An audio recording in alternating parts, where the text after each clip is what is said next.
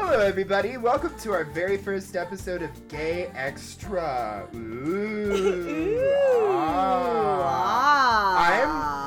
I'm I'm Ro, and that's Amelia, and we're about to listen to Nato explain the plot of Rent, a movie that he admittedly doesn't like. A movie I've also not seen in over a decade too. So all of this is how I remember Rent. Okay. All right. Before you start, Nato, I have to tell everybody Amelia and I are super fans of the show and the movie. It's true. So we will It's be true. judging you. We will be absolutely judging you. And when we and when we finish, we will absolutely like dress you down for this. we love you, Nato. We are doing. We are we love doing you, this. and we love the fact that you invited us to do this podcast with you. But like, it's We are- your time to be absolutely ratio. we are go. doing this because we're doing the episode on Rent, and we did not want to take up like half the episode of me just basically recounting my memory of Rent. So, for the record, this is how I remember Rent. Okay, so the movie starts out with the most famous song in the history of white people musicals. 5,000, 2,500, 600 minutes, uh, which is a, which is incorrect, by the way, during leap years. Um, You think What- he rewrote the song just for leap years? what does this song? like one one day out of the year, every day on like February 29th, the whole cast has to like change the number.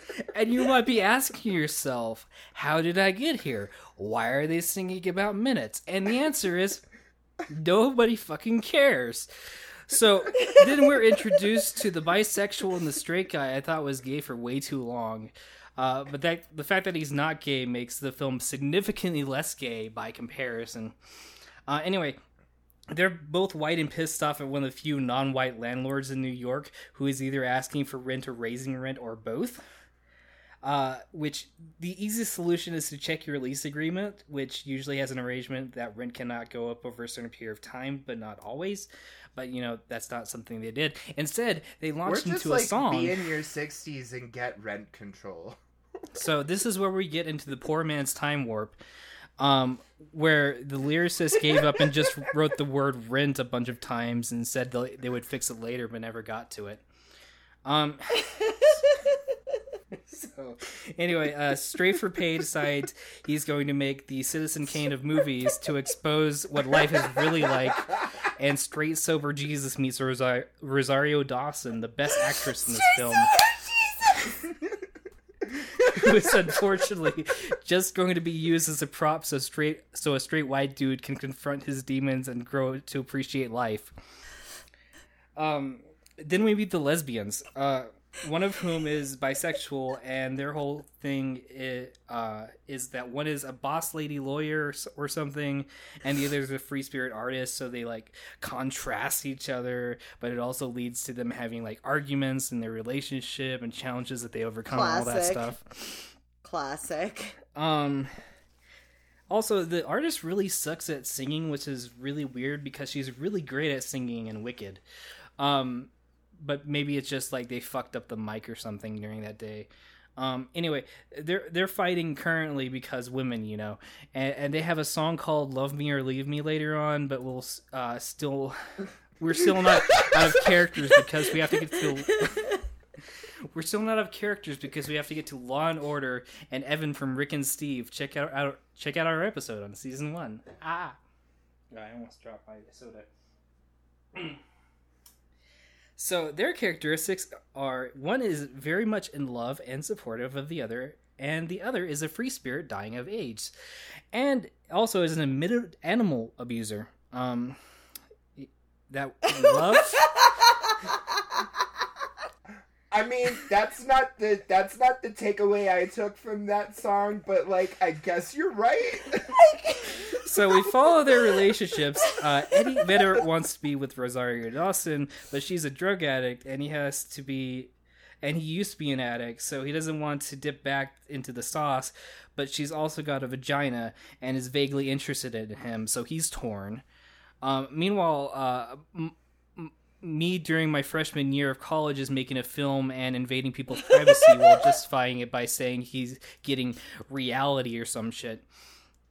Um, meanwhile, meanwhile, the lesbian from Frozen does performance art that people think is brilliant because it rips off Yoko, Oko- Yoko Ono, uh, an artist of color.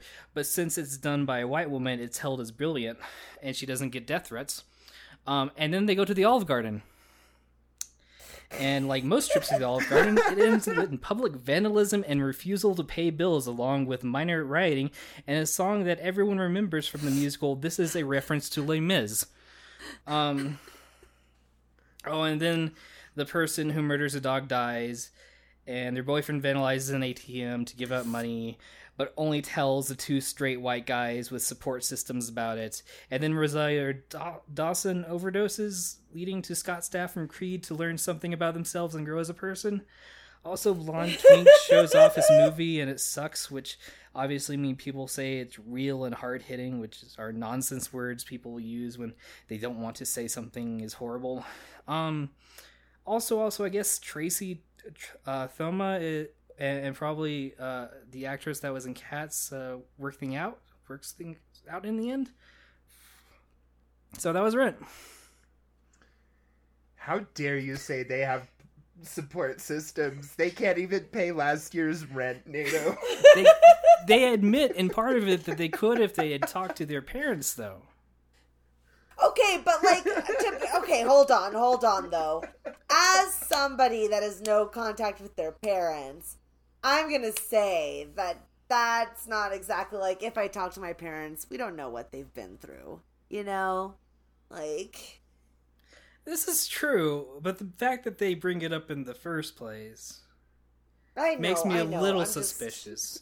I'm not saying that like, you know, their parents are, I don't know, funding Blonde Twink's entire like film school and bought him all of his equipment and probably all of the very expensive film stock that he's been using.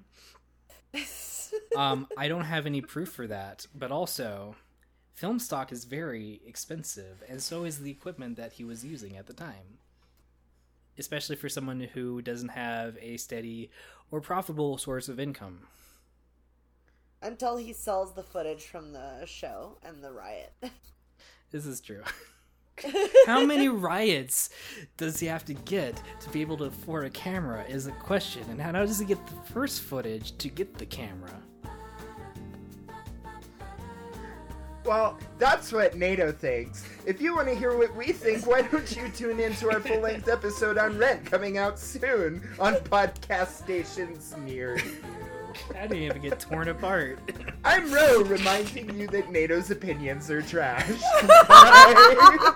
But how close did I get? I mean, you kind of nailed it.